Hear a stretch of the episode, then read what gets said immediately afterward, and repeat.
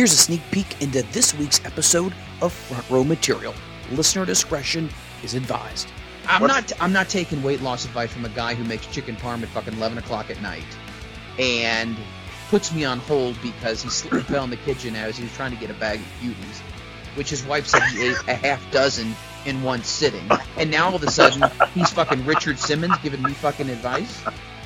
The man preheated his oven before we could do shout outs at the end of a show. I said, What the hell is that? He goes, Oh, I'm just preheating the oven. And it's fucking midnight.